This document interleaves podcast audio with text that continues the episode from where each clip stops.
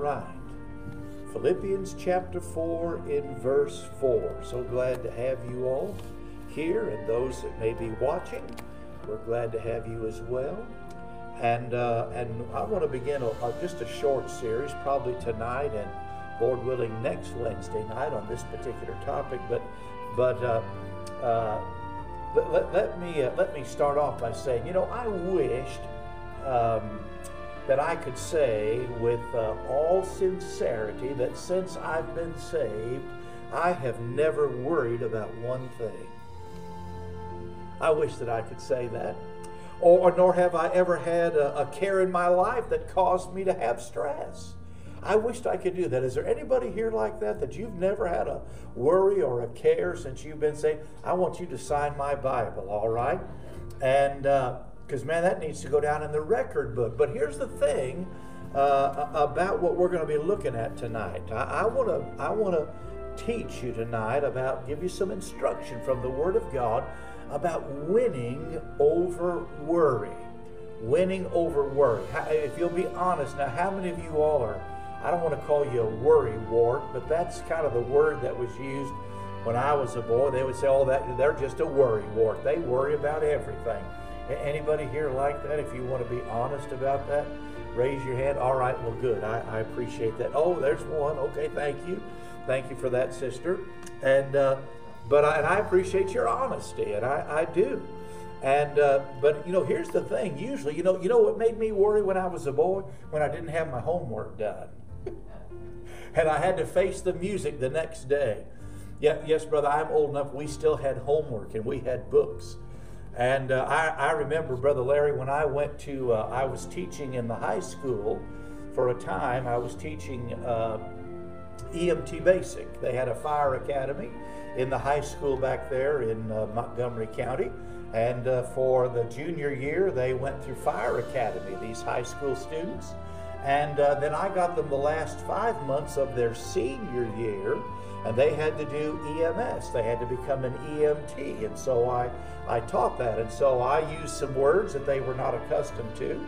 And uh, it was really surprising what was not being taught in the high school and uh, it was it was kind of a, like culture shock for me because like I said to him, I said, well, I said I want you to look this up. I said, where do y'all keep your dictionaries? And they just looked at me like like I just came from a different planet, brother, and or from a different time warp, time zone. And they said, uh, they said, Brother Ed, we don't have dictionaries. And I said, you don't have, they said, we, we don't even have any books. We just do all this stuff. And I said, well, I said, well, how many of y'all have a phone? Of course, everybody's hand went up. They all had cell phones. I said, well, you know what? Download a dictionary on your cell phone right now. They're free. And so that's what they did, and I made them look things up. So, so when I was in school, what made me worry was when uh, I didn't have my homework, or when my parents had given me a job to do and I didn't get it done. Did that ever make you worry? A lot of times, the, the things that we worry about, we have a direct impact on. Usually, it's when I, I haven't done something, or the opposite is when I did something I shouldn't have done. That would cause me to worry. But the worry I want to talk about tonight is usually about the things over which we have no control. And those are the things that we worry about oftentimes. And so let's begin reading here in Philippians 4. I want to give you something about how to how to win the battle with worry, okay? So let's look at this. Look at verse 4 of chapter 4.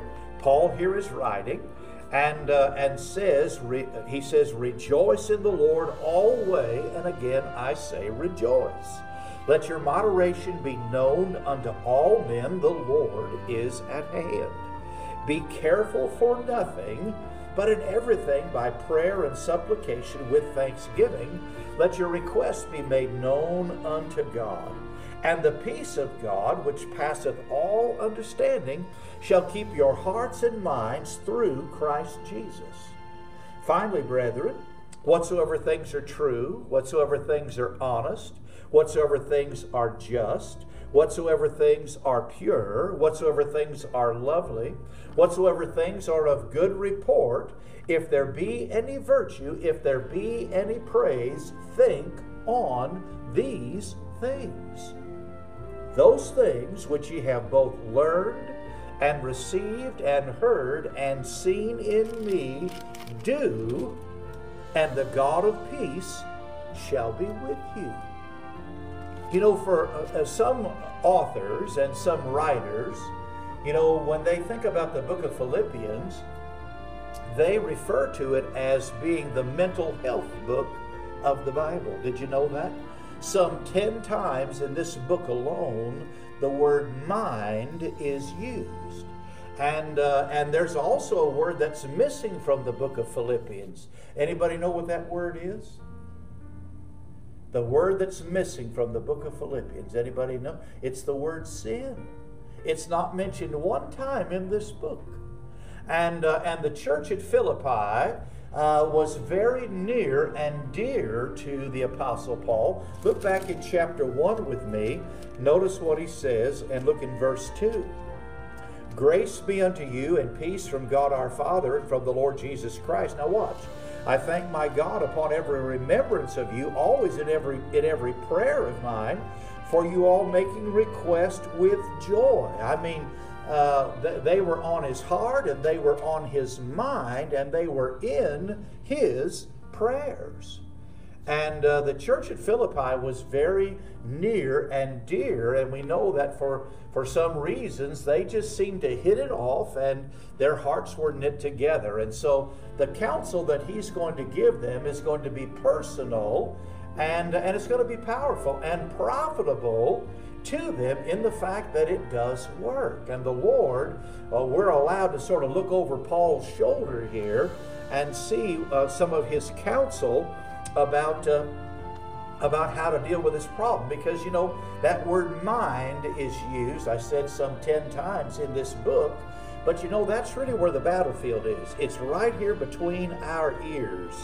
It's in our minds is where the battle oftentimes take place now i think it was Erma Bombeck how many of y'all know who Erma Bombeck is i bet you most of the ladies know all right Erma Bombeck used to have some I guess in her day, she was kind of like the Ann Landers of clever sayings. Ann Lander dealt with relationships or problems.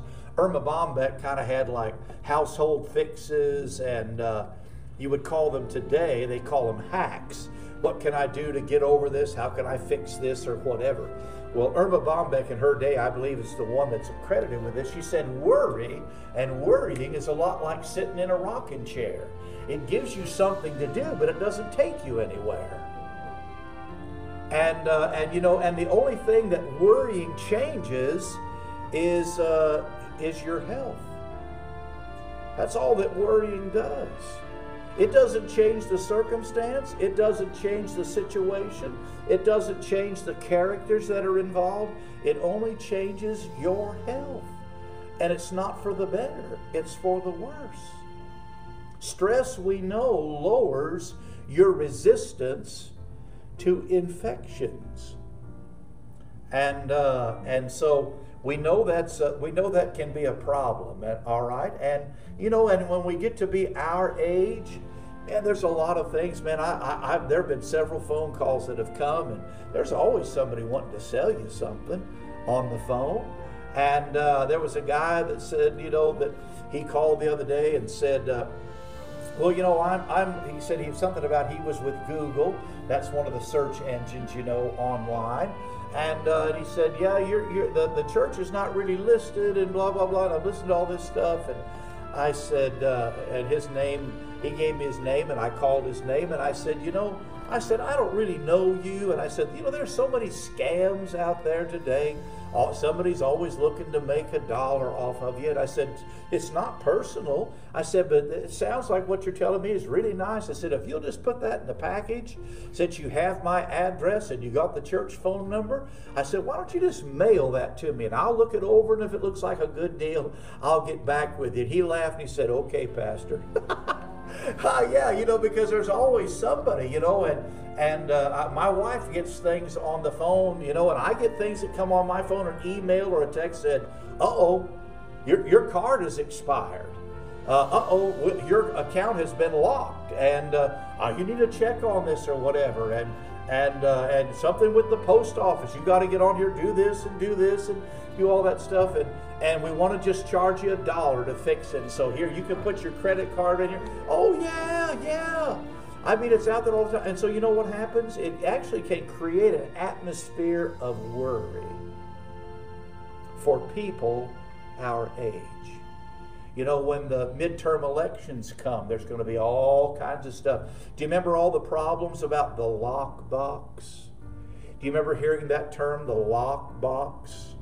I think it was, uh, oh, I can't remember his name. He's the guy that says he claimed he discovered the internet.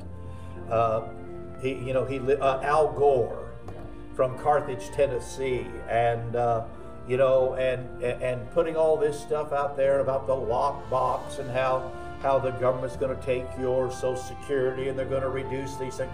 It's all fear driven to produce something at the ballot box. And so, beloved, you got to have your blinders on. And as we said, you know, before services started, things are seldom as they are first reported, and often as they uh, are not often as they first appear. And so, uh, and so you got to do a little more digging, do a little more research. But here in this passage, worry can be something that just adds, uh, you know, gray to your scalp. Now, you know, your hair either turns gray or turns loose. And in my case, it did both. Okay, it turned loose and uh, and turned gray. And so, what is what is Paul's remedy that he has given to us here. And I want you to see it. Uh, first of all, tonight, it's in verse 4. Notice what it says. It says, Rejoice in the Lord always. And again, I say, rejoice. Now, that word rejoice simply means this it means to be calmly happy and full of gladness. And for Paul, you know, uh, you think about all the things that he went through. In, in 2 Corinthians 11, it talks about, you know, I spent a day and a night in the deep. Thrice I was beaten with rods. I was in perils of robber and nakedness and perils of cold and hunger and. You know, if I would have gone through all that, I might have asked myself, you know, am I really in the will of God? and, uh, and But Paul doesn't do that. We know that he went shipwreck and we know that he was beaten in different places and so forth. Well, what was it that helped him with his sanity, uh, if you will, and his mind? It was the fact that he kept that mind focused on the Lord. It is the thing that helped him. In Paul's mind, the Lord is the answer to every situation and every circumstance. All of life's problems can be met in the Lord. When you think about it, notice what it says rejoice in the Lord. What, what does the psalmist say? What does God inhabit? Do you remember what the psalmist said? It says that he inhabits our praises. So that when you and I are praising the Lord and find something to be grateful for, find something to be thankful for in the midst of your circumstances, the Bible says that God inhabits the praises of his people. I mean, I, I, was going down the road once and it was over Thanksgiving and I was on deputation. Debbie was back in Louisiana and I was out on the road trying to raise support so we could get to the field. And uh, and here it is Thanksgiving, and I'm being invited to a basically to a stranger's house. And, uh, and we're going to go to his parents' house. It's another preacher. And we're going to go to his parents' house in Kentucky. I don't know where I'm going, but I'm following them. And and uh, Lord, I said, Well, here I am, Lord, another Thanksgiving. I'm away from my family and holiday. And man, you know, the Lord just kind of showed up there in the car and said, Well, son, couldn't you find some reason to thank me? Aren't you at least grateful that you're going to go get to have a meal? Aren't you grateful that I saved you?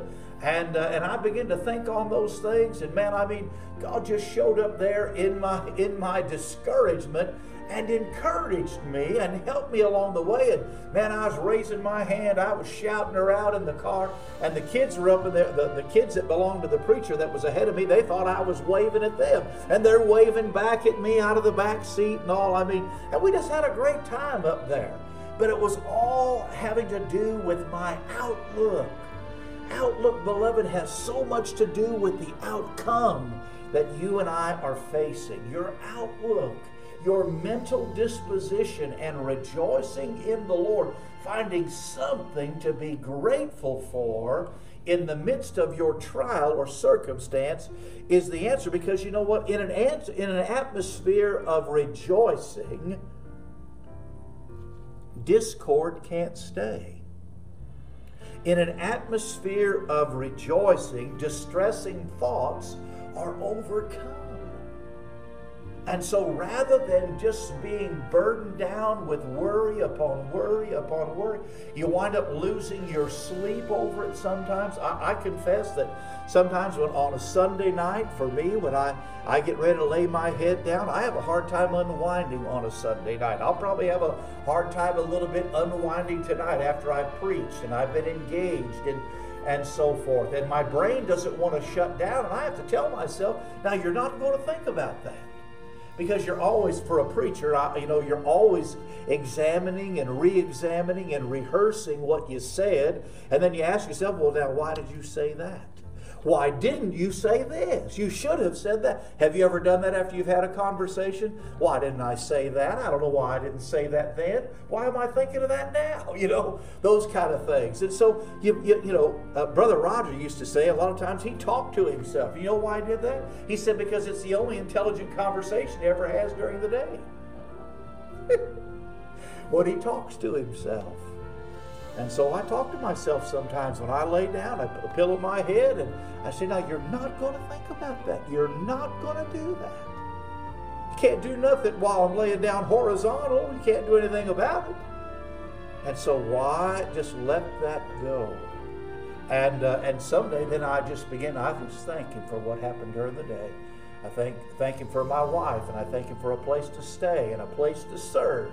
I thank you for a people to feed and, and, and so many things that you and I, we can learn to rejoice. Do you remember when Paul was in the bottom of that ship?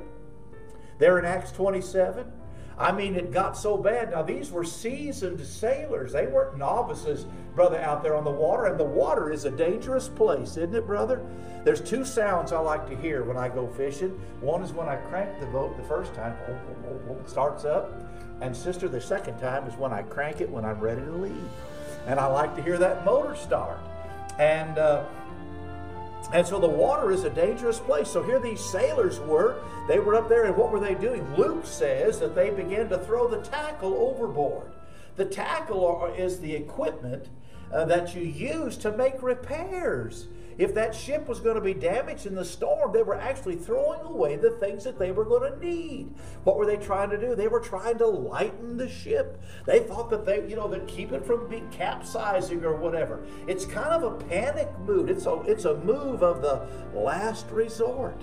And now here comes Paul. He comes out of the bottom of the ship and he says, he says, hey, be of good cheer. I believe God. Can you, can you imagine? I mean, like, hey, everything's going to be okay, boys. Let's have something to eat. You know, and, and they and they're going to eat. He said, man, we're going to lose the ship, but everybody here is going to be okay. I mean, you know, they probably looked and said, man, Paul, you're a little touched in the head. He said, No, man. He said, I believe God. His angel told me tonight. What was he doing? While they were panicking, he was down there praying. And so, beloved, it's how Paul got through those things. You think about it with me. You know, uh, uh, when you think about the love of God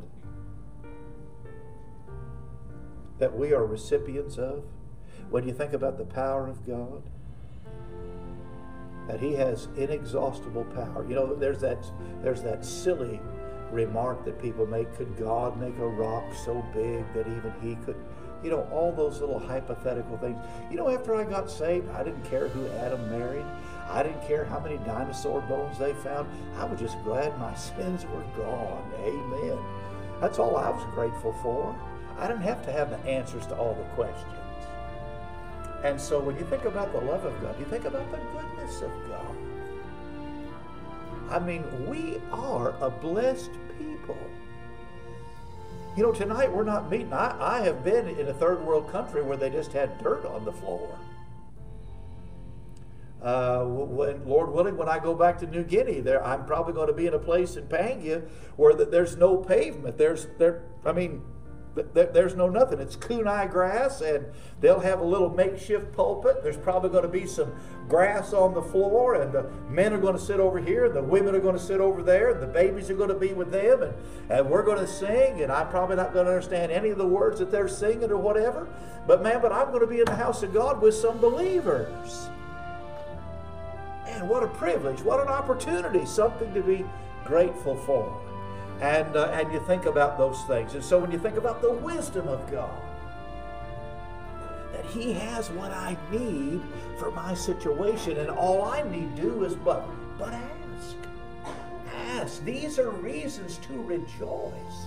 These are reasons why I could why I can have something. And you think about His power and care that He has for us. Does God really care about my situation? Does He really care?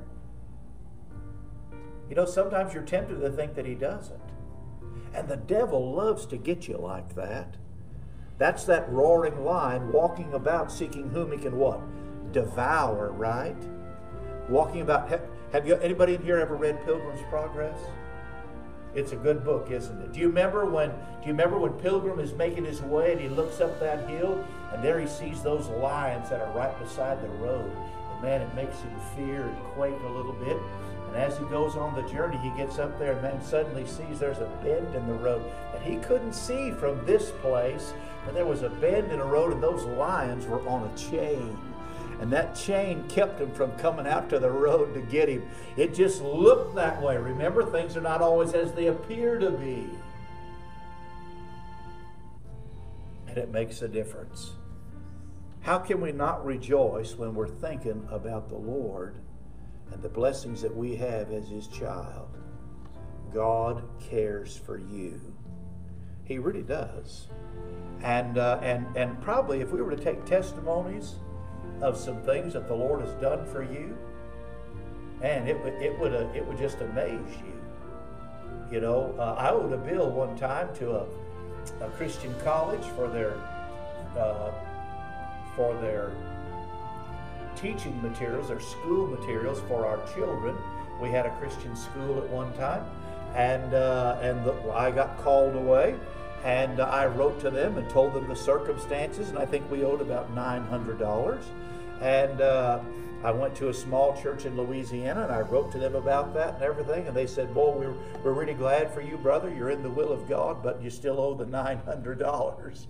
And so I prayed about that that morning, and I told the Lord I'd do whatever He wanted me to do. If it was twenty dollars a week or whatever, I would do it until I got it paid. I mean, it's just it's just the way that it was, and. Uh, and so I'm cutting up with Debbie, and we're, which I often do. I, we, I, I, pick at her or whatever, and I said, you know, darling, I said if I had a thousand dollars, then I'd take you on a vacation. We'd go here, we'd go there, and we're, we're just talking. She's like, yeah, right, Buster, you know, that kind of stuff. And so we get in the car and we go to the, we go to the post office. We, we didn't have a box where we were, but we had a P.O. box for us in the church in the little town of Krotz Springs, Louisiana. And uh, I get the mail and I hand it to her, and, and I'm starting to drive away. And, and, uh, and she opens this letter and she said, There's a letter in here from Brother Harden. And I said, Oh, open it up, you know. And so uh, she opens the letter up, and man, uh, and, and, her face just kind of, she just kind of looked at me and, and she said, uh, There's a check in here for a thousand dollars. And, uh, and I kind of looked at her and, what, and, and on the letter it said, Dear brother, to obey is better than sacrifice.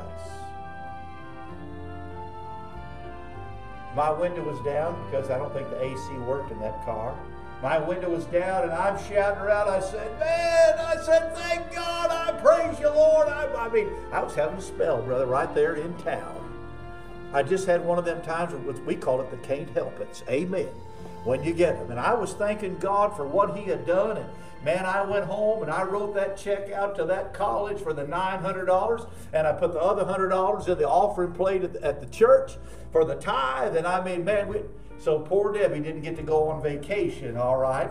But, uh, but we got that bill paid. I mean, God supplied. That's Jehovah Jireh. And I suspect the years that you've been saved, there have been some times when, uh, when the Lord has met a need in your life that nobody else knew about. Just nobody but me and God the college, and my wife knew about that need. And the Lord took care of it that day. I mean, while I'm praying about it, He already had the postman carrying that thing. That's the faithfulness of God. How, how can you? How can you take a circumstance really over which you have no control? and and keep that kind of thought when you're really thinking and focusing on rejoicing in the Lord. Do you remember? I mean, when Peter's eyes were on the Lord, he was focused. And I, when I say his eyes, I'm talking about his mind. When he stepped out of the boat, where were his eyes? His eyes were upon the Lord. He said, Master, bid me come. And he said, Come. And Peter just got out because his mind was focused on the Lord. And the wind and the waves did not matter. The circumstances of life did not matter. It's kind of like in World War II. I'll give you this little illustration. We're talking about rejoicing in the Lord always. And he repeats it again. I say rejoice. You know, some of that aircraft, those aircraft, when uh, when they were flown in World War II, and uh, the the wiring that they had back then was covered, and probably some of you remember this, your ages, some of that wiring was covered with a fabric. It was woven around there. It wasn't made of a plastic or an acrylic like they have today. It just was a fabric that sort of served as insulation on that wire. And when those pilots would go to fly, there in England, sometimes their instruments would be all wacky. You know why? Because overnight some mice would have gotten in behind the instrument panel and gnawed on that fabric, as mice like to do, making a nest or whatever. And there were mice in those aircraft. And, uh, and what would they do? How would they compensate for those things? Well, they simply did this when they would take off. They'd try to take that thing as high as they could. They'd get up there, put their oxygen on, but they knew that those little mice didn't have any oxygen mass down there behind the instrument panels. And when they got more altitude before they headed out on their trip, on their bombing run, that those mice would have fallen aside and the instruments would work true. And so, what are we talking about? When we're confused, we're worried about it sometimes. You just got to go a little higher, beloved. You get the illustration. You get that. You got to go a little higher. And when we rejoice in the Lord, that's what happens. Rejoice in the Lord always. Let me give you. Uh, well, I'll tell you what. I think I think I'm to give you one more thing, and uh, and then we're to go. But I want you to see. Look with me in verse five. Notice what that says. So we're talking about rejoicing in the Lord. That's the very first thing that you got to learn to do is learn how to give thanks and be grateful and praise the Lord even in your even in your difficult times. Look, look, look with me. Turn right. Look at 1 Thessalonians. 1 Thessalonians and look at chapter 5. Look at verse 18. I know you know the verse. Notice what it says. It says, In everything give thanks. For this is the will of God in Christ Jesus concerning you. In everything give thanks. So, that circumstance that you can't control, that situation that's outside of your reach, God says, in everything you and I are to give thanks. Now, I don't have to be grateful for every bad thing that happens. But the meaning here is that in that situation where I'm at, I can find something for which to be thankful, something for which I can rejoice, and something that will help elevate my thoughts and my disposition away from what's happening. Now, I'm going to need you to come back next week so you can get the rest of the story. That's what Paul Harvey would say, right? So let's start with rejoicing. Can you find something that you could be grateful for? Something that would make you happy and full of gladness. Man, if your kids have been saved, do you know that's something that money cannot buy? If your children are in church, these are things for which to be grateful. Something that money cannot buy. Hey, if the bills are paid, shout her out. Amen. Hey, there's always something for which you and I can be grateful. You might have to think about it a little bit, but uh, but having a good attitude of gratitude is always the right choice to make. Rejoice in the Lord always. And again, I say rejoice. Amen. We're going to stop right there because the next one is just too good just to give you a little bit and then take it away from you. I just can't do that, all right? So let's pray one more time. Father, I so thank you for my church family, dear God, and I pray that we may learn, learn to do these things. That we can, when we think about you, Lord, really, there is none like unto thee. There's none to be compared unto thee. Or the Old Testament prophet said, There is none beside thee. There's none else. And Lord, you are our Father. And you are our high priest, Lord Jesus. We have the best of both worlds the one in which we live and the one in which we will go to. And uh, nothing has taken you by surprise. Nothing has been outside of your sight. And what you've allowed in our lives, God, I know that you're using it for a purpose, for a reason. I may not understand it right now, but I trust you. And when I can't see your hand, Father, when they can't see your hand, I pray they would learn to trust your heart and be grateful. And I ask it in Jesus' name. Amen. Amen.